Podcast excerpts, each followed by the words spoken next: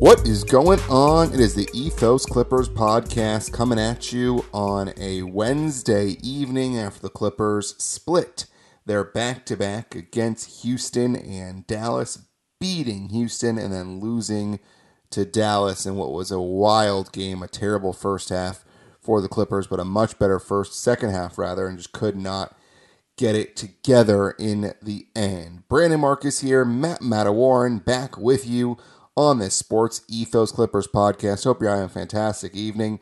Matt, it's been a while, my friend. How are you? Sports Ethos, Clipper Nation, Brandon Marcus. How the heck are you? It's it's just so nice to be back on here with you. I'm doing great. Last night's loss was a bit of a uh, a bit of a letdown, but what a roller coaster game. I'm doing well, man. And yourself? I'm doing good. I'm doing good. So, are we saying that you now you're officially a married man? You've got the license. You haven't actually had the wedding yet, but you've got yourself a marriage license. So, I would say that we're getting close to you being officially a married man, huh? Well, I, I described it like this, and my uh, soon-to-be wife may or may not have appreciated it. I said, "We haven't tied the knot, but now we have the rope." so you can make of that what you will. That's actually a pretty good analogy. I like that one a lot. You've got it. You've got the prep. You're you're right there. All you have to do is take your two hands and cross it around, and you're good to go.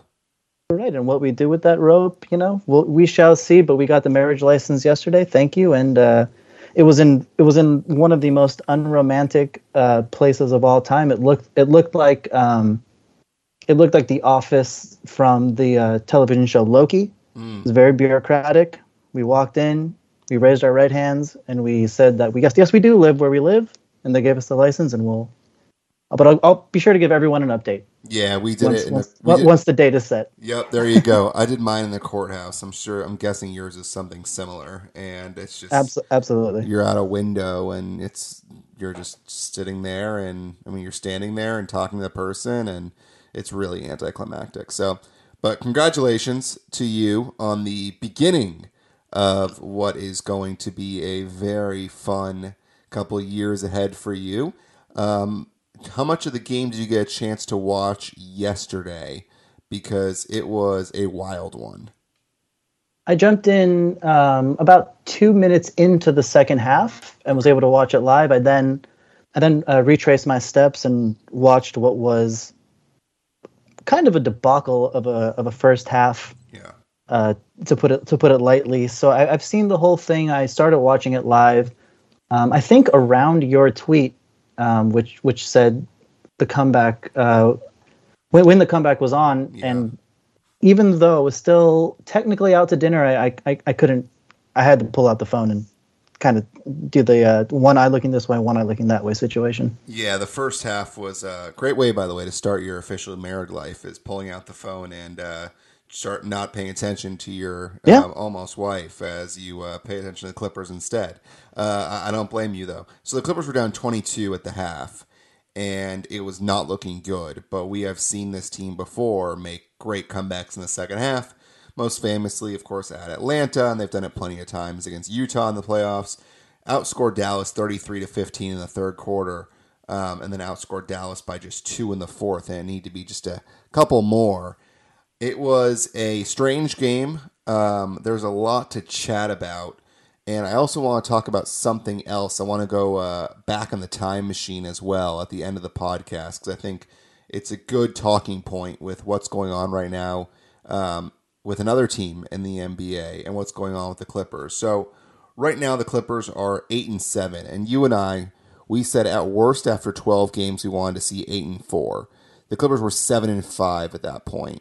So not too far off and if you had told us that no Kawhi, I think we would take 7 and 5. Now you're at 8 and 7, a, a little concerned with where this team is right now. Um, the loss to Dallas on a back to back obviously is something where you it's kind of a schedule loss, but I, I don't understand how this team can continue to fall behind by as much as they do and then make a comeback. It makes you wonder where was this team initially? You know what I mean, Matt? It's just very frustrating that just keeps happening where they dig themselves in the hole and they have to try and claw themselves out. And sometimes they're able to get over the hump, and sometimes they're not. Yeah, there's like there's like a listlessness uh, when when we come out of the gate to where okay, let's let's see where this game goes, what the storyline brings, and then we'll play accordingly. If if if if we're ahead, then we'll try to continue to be ahead. If we're behind, then we can motivate ourselves to come back. And that's that's no way that you want to play. And you're right. You know, the comeback Clippers have been a thing, whether be be it against Utah, uh, way back like back in the day against Golden State in the. I mean, just whatever whatever the case may be. You don't you don't want to be the comeback Clippers. You want to come out within from minute one to minute 48 you, you want to come out with the same intensity and like i said I, I, started watching during the second half but going back and looking at some of the highlights and rewatching the first half it didn't look like we came out with that vigor like with the with with the intensity the focus i mean the focus wasn't there for a lot of the game which is a, a different story unto itself but it's it is concerning that we just we let ourselves get in get into these holes and have to dig our way our way out, so to speak. Yeah, and in the third quarter, um, I, I would say that John Wall was a big reason why the Clippers came back. He had great spark plug. Yeah, major, and that's why you get a guy like John Wall to give you that type of energy. There was one point where he airballed a three and then came back the next possession and drilled it, nothing but net. And he's going to have to make those shots, Matt, if the Clippers are going to play him big minutes and he's going to be important to what the Clippers do. He's going to be able to hit those knockdown threes. If he doesn't hit them, he's useless um, to the Clippers once they get Kawhi back. I mean, he's obviously got some use with his energy and his ability to get to the paint and kick, and that's something that's really important for the Clippers. But if he can only do that and he can't shoot, then you're playing five on four on offense, and that's not great. So his ability to be really good offensively yesterday. I mean, he had one where he attacked the hoop and he made a really acrobatic shot um, that was as tough of a layup as you could see, and he got an and one out of it. He was six of eleven from the fields, and he's not the best free throw shooter, but you see what he can do. 17 points, six rebounds, four assists, and a steal. And that's exactly what you want from a guy like John Wall. And he ended up playing the entire third quarter finally got a breather later on. He got played 26 minutes, so he was really important to what they did. Of course, Nico Batum, you have to mention what he did. Is an out of body experience when he goes seven of seven from three. He was incredible, and so those two guys combined for 39 points off the bench. It's just. I think the one thing that's kind of a positive from what we saw yesterday, Matt, is that Nico still has it, and John Wall is something someone's going to be really important to what the Clippers can do, and he clearly still has that burst, um, albeit not the extreme burst that he had with Washington, that extreme scorer, but he's got enough to be important for the Clippers. You know what I mean? I definitely know what you mean.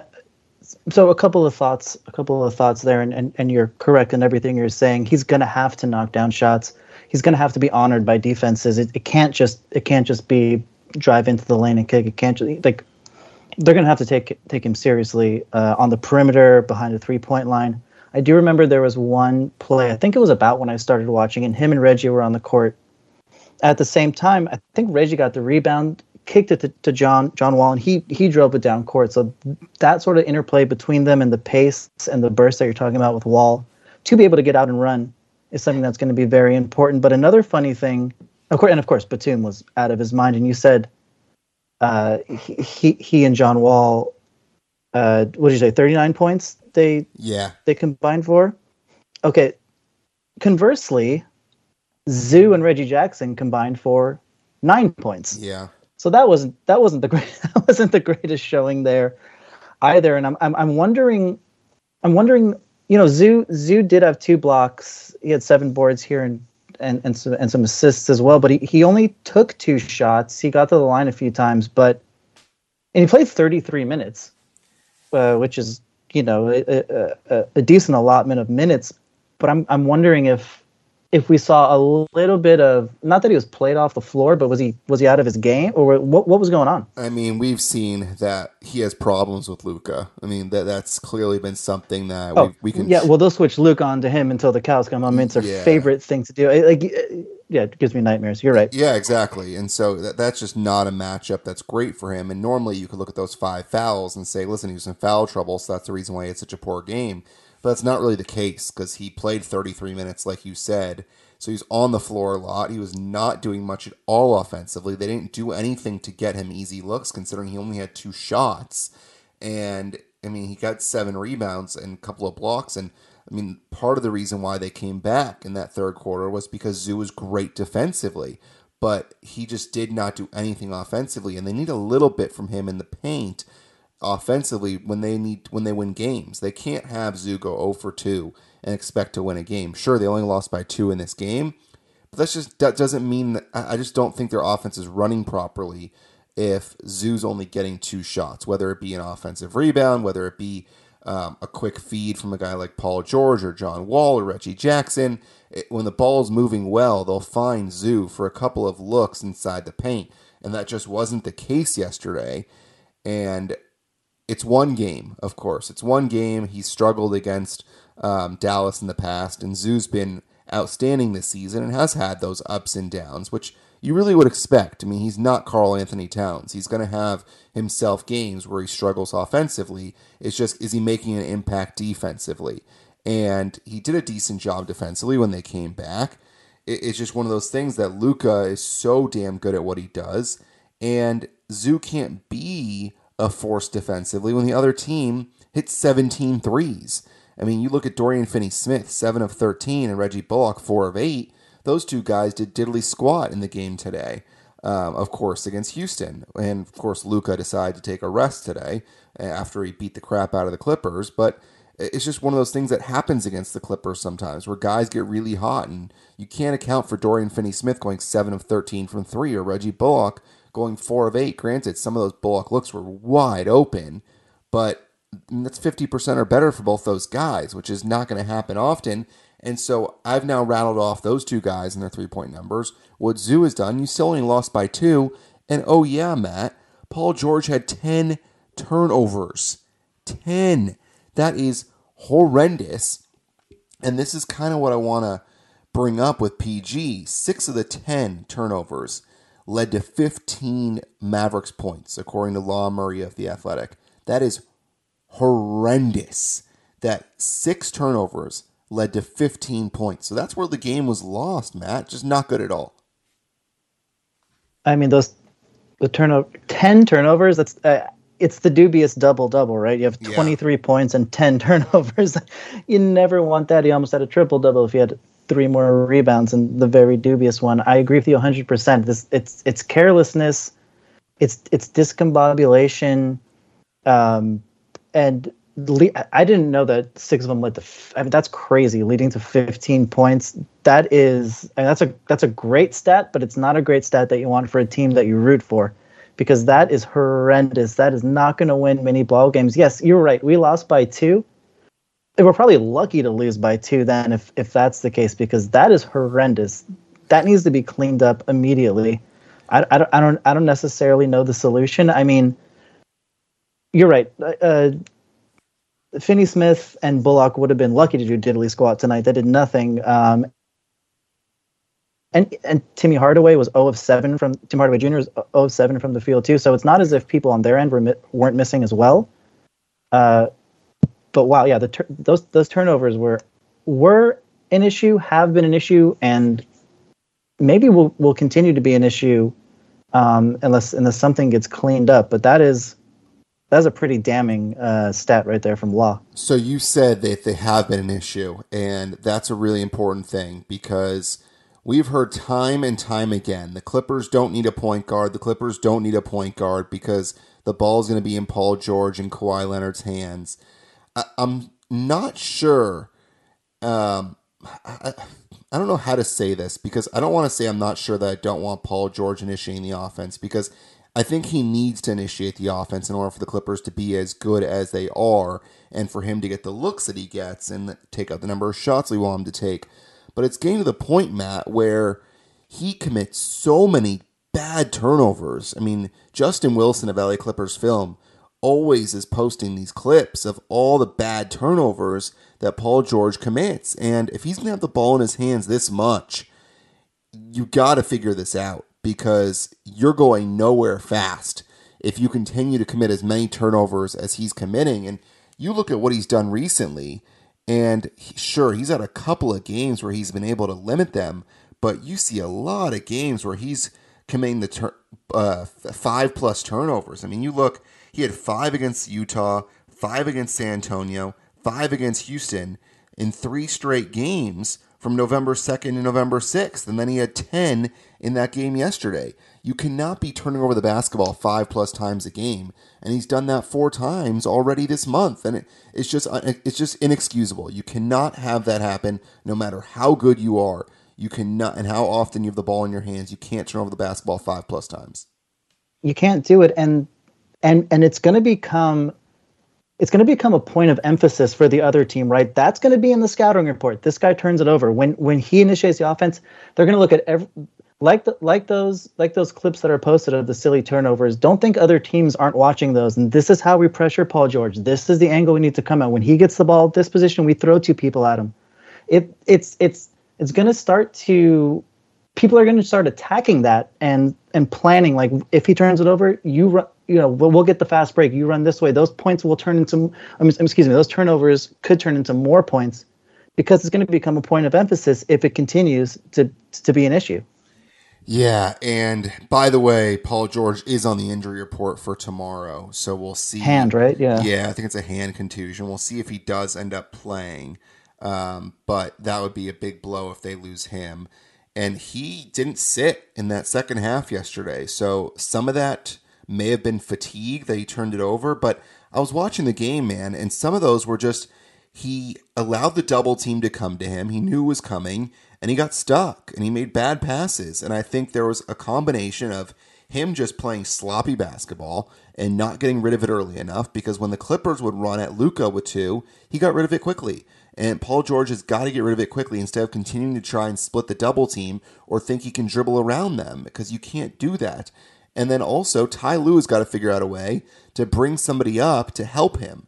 And the two of that, those two things, the combination of PG being sloppy with his dribbling and trying to do more than he could, and Ty Lue not giving him those other options, I think was a disaster. And it's part of the reason why they lost that game was the turnovers that PG committed as and he can't shoot as poorly as he did in the last couple of games and turn over the basketball as much as he is. It, you just can't do that if you're expecting to win ball games. Yeah, some somebody's got to come up to help. You're right because he, he's on an island there, and there's just two people coming, and yeah, he's looking around, and it just it turns into a swipe or a, usually a bad pass actually. Yeah, um, just, and honestly, one of the things that probably does usually help him in those spots is a guy like Luke Kennard, who he can get rid of the ball too quickly. And Luke can either create his own shot from distance or he's been able to recently dribble and get into the painted area. But Luke, with a calf injury, I believe it was, it's not good. And he's going to be doubtful for tomorrow. Be surprised if he plays in the next week or two. And that's difficult. If you don't have Luke Kennard, and I mean, obviously, if you don't have PG, there's not many places this offense is going to come from outside of Marcus Morris because um, Norman Powell has still not been good enough. It's not good. And we talked about the Clippers before the season and how deep they are. But without Paul George and without Kawhi, um, and even just without one of them, without Kawhi, this is just a good team. Nothing more. It's nothing more if you don't have Kawhi Leonard. You need Kawhi to make this work. I mean, PG, Kennard, Reggie Jackson, Zoo, and Marcus Morris. I mean, that that's not a Western Conference Finals team. I mean, it was when they uh, were able to go and play against the Suns and make the Western Conference Finals. But teams are better now, and I just don't think this team is good enough without Kawhi Leonard. They need Kawhi back, and they need PG to get better. They do, and you know, fortunately, we're not we're not past the point of no return. It's still an eight and seven record. Uh, you know, we're we'd be a play-in team, unfortunately, right now. Yeah but I think there there are only two teams in the Western Conference right now with double digit wins. That's the Portland Trailblazers and the Utah Jazz. They're the only two teams. So we're not beyond we're not beyond like uh, fixing this and turning it around, but there are some things that with 15 games in the bag, you know you don't want it to become systemic these turnovers the and and a lot of that of course you're right has to do with Kawhi coming back Covington just got back Kennard's unfortunately going to be out you're right he was banged up with the chest thing now it's a calf so the chemistry is still is still moving it's still fluid but I do think I do think there is time thankfully Yeah. but um but we know how fast time goes. It's going to be Thanksgiving next week, for goodness sakes. Uh, so, we, and then it's going to be then it's going to be New Year's. Like it, time goes very quickly, so it, you you can't really count on that. And Thanksgiving is the point where we were hoping to get Kawhi Leonard back in the lineup, and he's traveling with the team, and supposedly he's getting closer. But this is another one of, the, one of those things with the Clippers where they're just so damn vague, and I wonder if they have an idea of when Kawhi's coming back, or if it is truly day to day. That's one thing that has been really frustrating with the Clippers with Kawhi Leonard on the team is that we just don't have any idea of his injury status and when he's going to come back. It's it's going to be interesting to see what happens with him and when he's able to rejoin this team because I really think they need him at some point in the next month or so. Um, at the very latest around Christmas, they need to get him back and incorporate him and figure out what this team is going to be because you have PG and Marcus Morris who have really been instant offense. And apart from that, no one has been reliable night to night for the Clippers offensively. Sure, Zoo has been great, but offensively, I mean, Luke's been solid, but uh, it's really been Marcus and PG that have carried the load offensively. And, and there needs to be more than that. And there needs to be a guy like Kawhi to help out. And it's interesting because you look at the game yesterday, Matt, and the Clippers were up or down by one, and they played great defense in the final minute. And Luka hits this insane shot on the near sideline. Oh. And I mean, if he doesn't hit that, the Clippers have a chance to get the rebound and go ahead. So, as much as we're talking about how disappointing the game was yesterday, if he misses that, the Clippers have a chance to go ahead. You look at the start of the fourth quarter when there were fouls called left and right with how tight the game was called after Luka committed that technical foul, all of a sudden the referee said, "Okay, we're going to make this game much tighter." And it basically benefited Dallas because there were a lot of fouls called on the Clippers. And Dallas really wasn't able to take advantage of it, but it certainly slowed the game down. It didn't allow the Clippers to play their defense that they have been. Of course, we talked about the amazing third quarter, but the start of the fourth really hurt them with the fouls. And then Luka hits that crazy shot. And then the Clippers are down by two at the end, and Robert Covington drops the ball on a perfectly Oh, my God. executed miss by Batum. If RoCo grabs that, lays it back up and in, we're tied. So, despite all of the negative stuff we've talked about, man, one shot here or there and one drop ball by RoCo, and the Clippers have a chance to win that game yesterday. Oh yeah, it's it's sliding doors all over the place. That RoCo thing. I mean, I I I, I couldn't believe he dropped it out of bounds.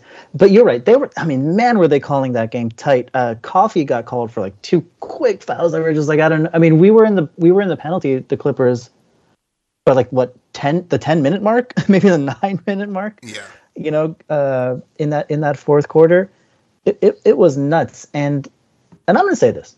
Thankfully, Luka got that tech because I, he's one of the greatest players out there. He's he's phenomenal. I can't believe his size and his skill. But my goodness, does that guy complain quite a bit? Yeah. And even even when stuff is going right, It's awful. It's really bad. It's was- not fun to watch, and he does it all the time. it was driving me nuts, man. It- it's it's Chris Paul, LeBron James. Like it's just I'm so sick of guys that just every time down they think they're fouled. And for Luka, I mean, he thinks he can do no wrong, and it's really frustrating. And he even said on JJ Redick's podcast he needs to be better about not going after the refs, and that never happened. I mean, he just still does it. It's not fun to watch when he just continues to complain, but what can you do? Um, I've mentioned it a couple times, and I'm curious to get your thoughts on Marcus Morris because it really seems like this team would be in deep, deep trouble without him this year. He has been one of the most reliable guys to get a shot when the Clippers' offense is stagnant. He's been able to get buckets, and I've said this all along that he did it in New York, and he's certainly able to do it on a team like the Clippers when Kawhi Leonard's not playing, and he's playing certain nights over 30 minutes and getting the Clippers double figures in points. I really like what Marcus Morris brings to this team. I know he's one of the main trade chips that people have brought up, but I think they need Marcus Morris on a team that has PG and Kawhi and how vulnerable they've been to injuries. I really think that Marcus Morris is one of the most important parts of this team, Matt. I love what senior what Marcus Morris Senior has done this season. He's been incredible. You're right. When you need a bucket, he, if it's not going to be Paul George, he's he's the next guy you look to. I mean, of course, it's Zoo down low usually if you want to get something easy, but I mean, he's just been hitting shot after shot after shot. Not afraid to take it. Not not afraid to take it from the perimeter, but also he can he can mix it up a little bit down low, as we all know, hard nose as he is. And I, it's great. And he's we would we would have a very different record. I, I do agree with you. If it wasn't for Marcus Morris Sr., my question would be, and I know, I, from from from what I can see, he's a great great teammate. He's buying into the system. But like you said, he's the guy we can count on when when Kawhi is out. But what happens when Kawhi comes back? Mm-hmm. Then the rotation. I, would like to see where where he is uh, from a minute standpoint, from a from a usage standpoint, shots taken, um, all that stuff. Just if if if he's still as engaged, uh, as effective uh, in, in, you know in in whatever role it may be, and it, it, may be the same role, maybe, but I, am not quite sure. So yeah, I mean, for now, yes. you're already seeing Robert Covington get demoted to the bench, Matt. I mean, it's mm-hmm. you and I have talked about this, and I've said I don't love the small ball lineup without Robert Covington. I think he's very important mm-hmm. to what they do with his ability to play defense and guard multiple positions and shoot the three ball. I think they need him in that small ball lineup. And Ty Lue just has not gone to him very much at all recently. So, eh, like you said, if you're trying to find minutes for Marcus Morris, I mean, does Robert Covington fall down even more on the chart? And does he not get any minutes at all? That's concerning to me, Matt, is that we don't we don't know what we're going to see with Robert Covington. I think Covington needs to play more. Covington definitely needs to play more. Uh, just just like you said, his his defensive versatility. Not not that Senior is like the worst defend in, defender in the world, but Covington is an excellent defender who can switch. Uh, who he's just very very important to that small ball lineup. And so then I wonder. That goes back to what I was saying. I wonder when Kawhi does come back.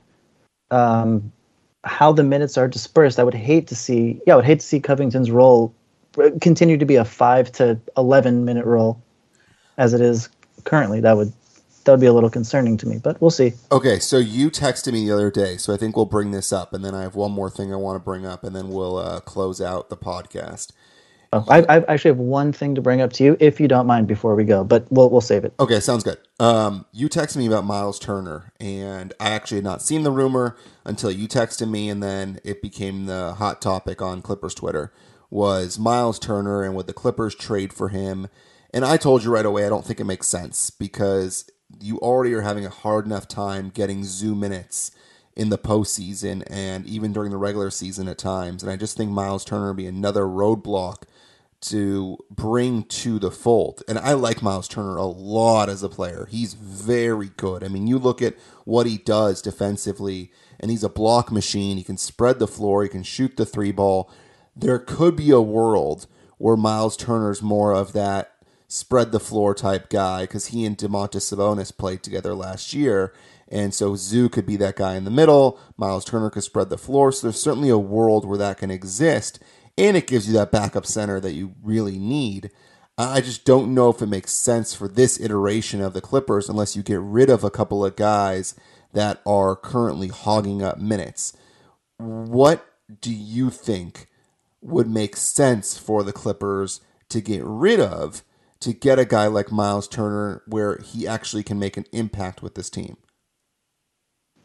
So I'm glad you brought this up, and I'm glad you revealed to the audience that we text with each other. Yes, we are friends, guys. but here, um, so I'm not cool enough or hip enough to use the uh, the word "stan." I'm more of a diddly squat guy, but I will use it in this instance. I have to admit, I am a Myles Turner, a Yoga Miles as we call him. I'm a Yoga Miles stan. I love this guy. I love his game.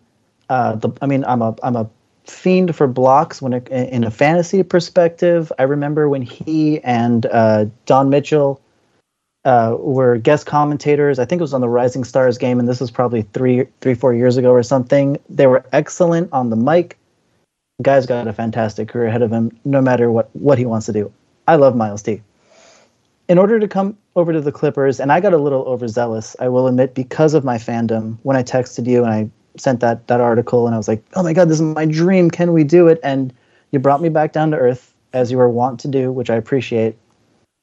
It would be a little weird what we would have to trade to get him would be some manner of Powell or Kennard or the aforementioned senior who we just talked about how much we love what he's doing. So if if the Pacers are really looking to to tank, which they haven't really done to this point, but I'm sure they'll get there. You know, and I, I don't have the salaries in front of me, but I think and it would all it would all have to do with expirings, but I think maybe a Norman Powell would have to be in there. We'd we'd have to part with with something like that, uh-huh. uh, and and and and and and others to make to make the salaries match.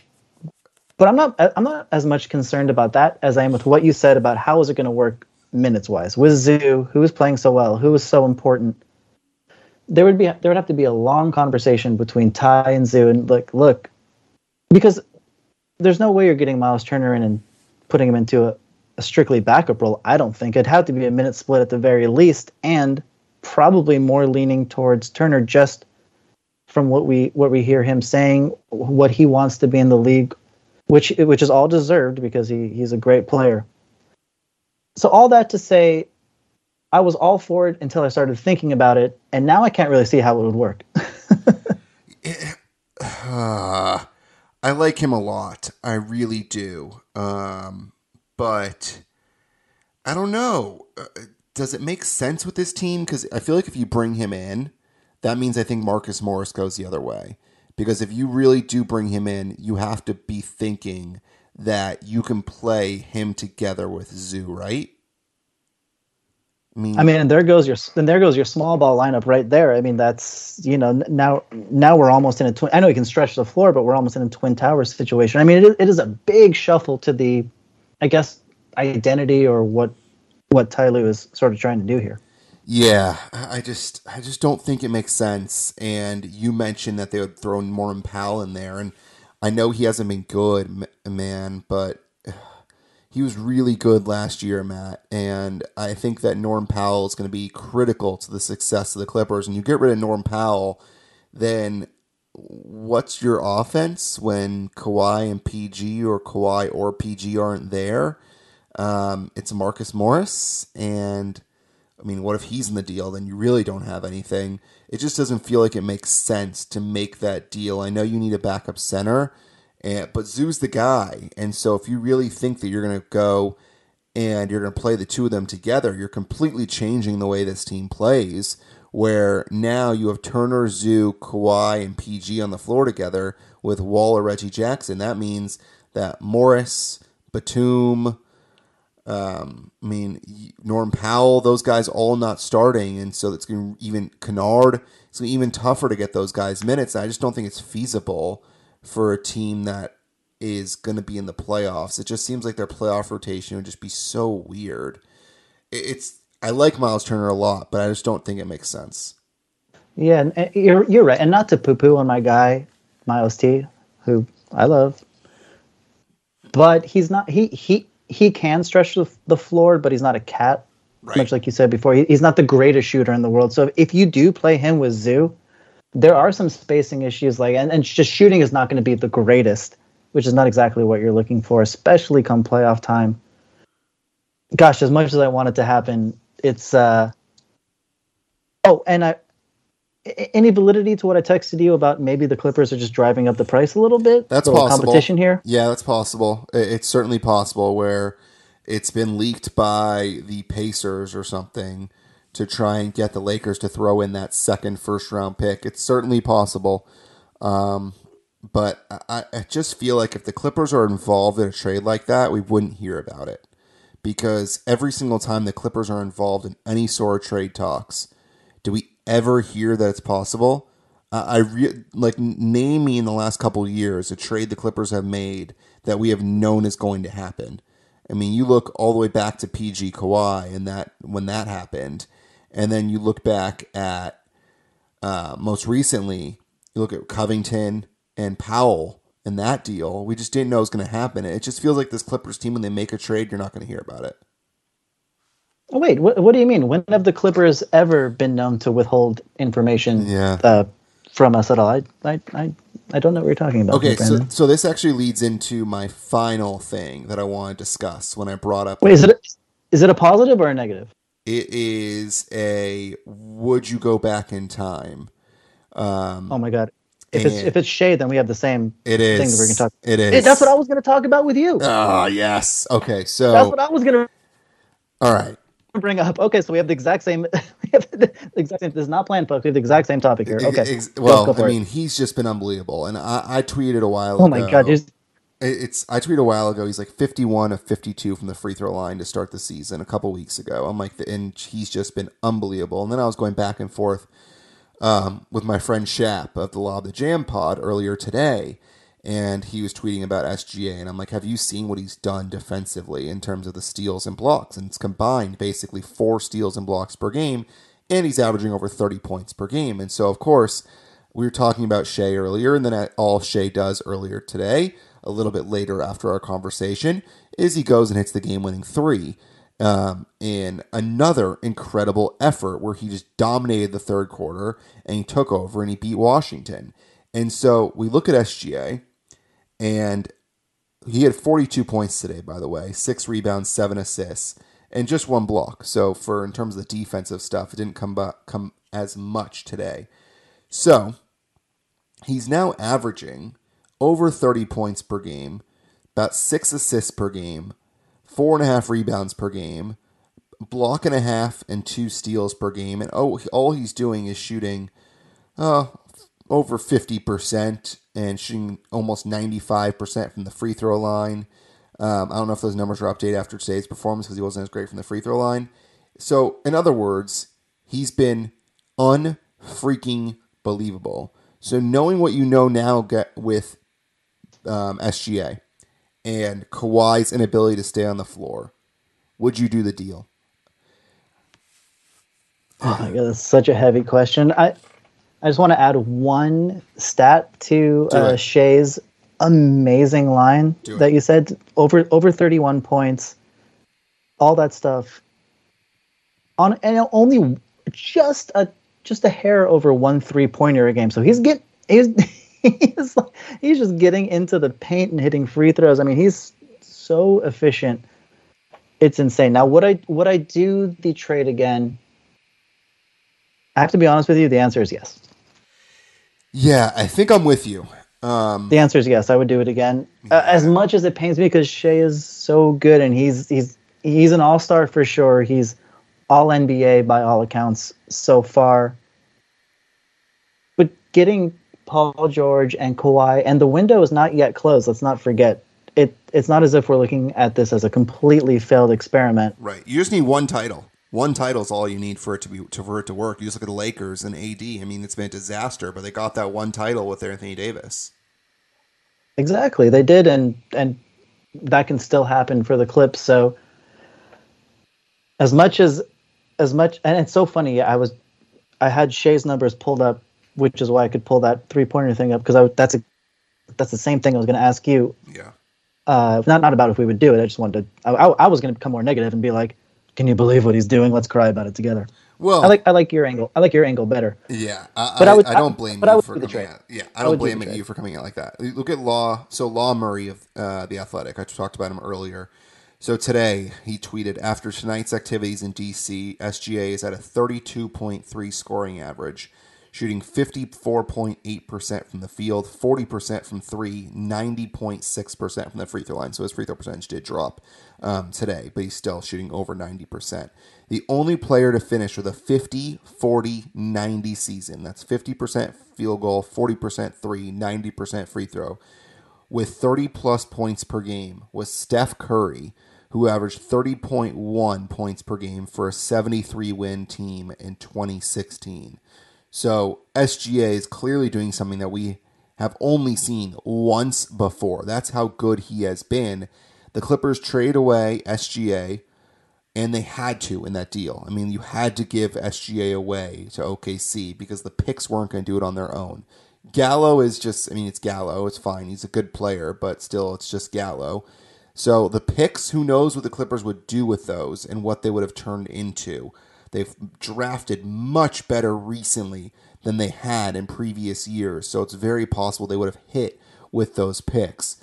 But they draft SGA, and then, I mean, you have SGA on your team, you have those picks. Would you rather have that, or would you rather have PG and Kawhi? Because Kawhi wasn't coming without PG, and I think you have to do the deal 10 times out of 10. As good as SGA has been, I don't think anybody expected him to get to this level.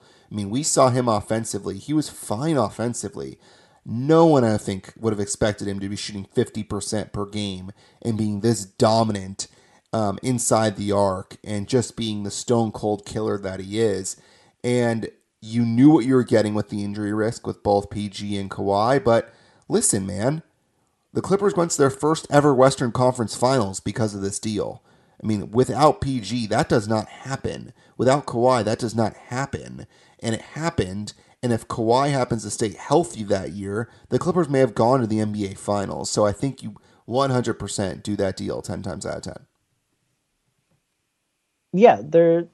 Uh, yeah, I mean, there aren't many.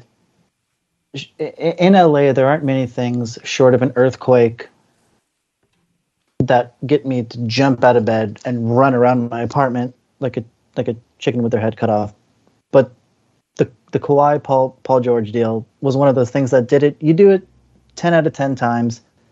It's hindsight is always twenty twenty, but you know, yeah, I, I agree. We have to do it again, and at least, at least in that draft, we got Jerome Robinson shortly afterwards. So. Oh God, man!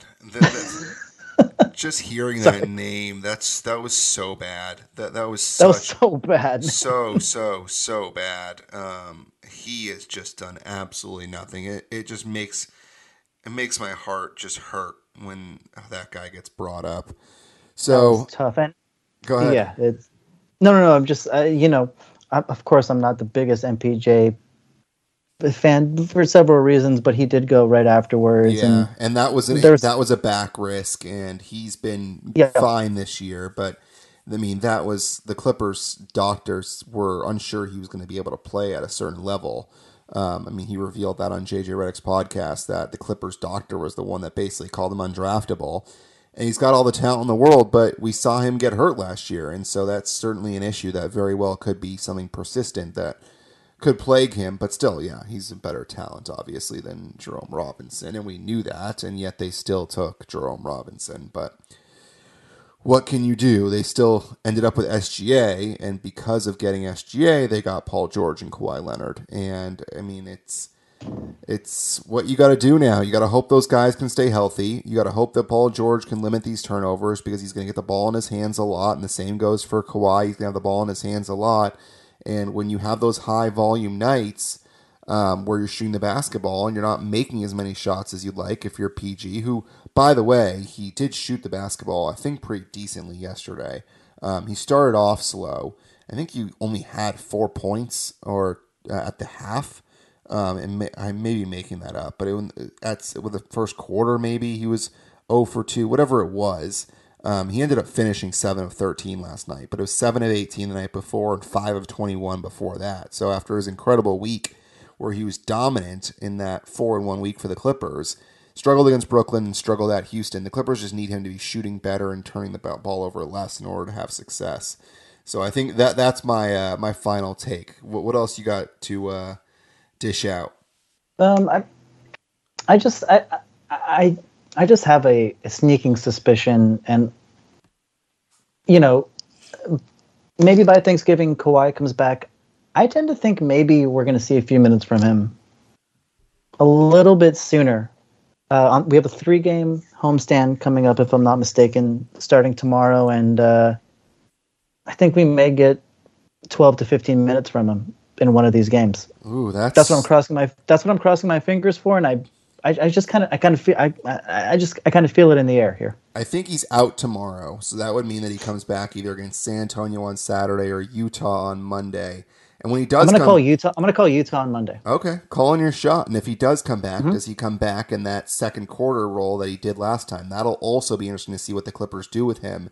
If it's the same exact thing that they're planning on doing to start the season, where he comes in off the bench in the second quarter, or do they manage him a little bit differently? That I think that'll be really interesting to watch. But like Matt said, there's a game tomorrow against Detroit, and then a game on Saturday against San Antonio, and then Monday against Utah. So we'll we'll we'll sneak in a pod at some point. Um, ideally, I think Sunday. Um, after that, Detroit and San Antonio back to back, or not back to back, but two games in a row, and we'll see maybe if Kawhi is on his way back, and hopefully PG is healthy and he's able to play tomorrow. But I think that po- puts a bow on this one. Matt Mattawarren on Twitter at BD Marcus for myself. It is the Ethos Clippers podcast. If you can rate and review the pod, certainly helps. If you're able to retweet, like, share the podcast on Twitter, um, that also helps a lot as well. Any final words, Matt? Oh, and if everybody can, um, thank you again, Brandon, for letting me uh, jump on the pod a few times by myself. If if anybody wants to go back and check out the Weird Al Index that we Ah. did, which is a uh, song parodies featuring uh, players in the NBA's names, go ahead and check that out. We did that in a, a few episodes uh, prior. So if you got any anything to add to the Weird Al Index, There I'd you- love to hear it. There you go. So I leave Matt alone with the podcast, and he goes uh, all Weird Al, which uh, I appreciate. Matt's just got this sense of humor, man, that is very different from what I bring to the pod, and so it works out perfectly. And despite us being two different people, we both wanted to talk about our love, SGA. My favorite number is two. SGA is number two, and unfortunately, the Clippers right now are looking like they're number two. I don't know what that means, but it means that they're not number one right now in the West. So hopefully they're able to improve. We'll see what they do against Detroit. Should be a game that the Clippers should win. They're better than Detroit. They're better than San Antonio, and they're better than Utah. Even though Utah has been outstanding to start the season. So we'll see if the Clippers can go three and zero. Um, on this homestand. Hopefully they do. At minimum, you got to go two and one. We'll see what happens. Stay tuned to this podcast for more. For Matt, for Brandon, I will talk to you later and go Clips.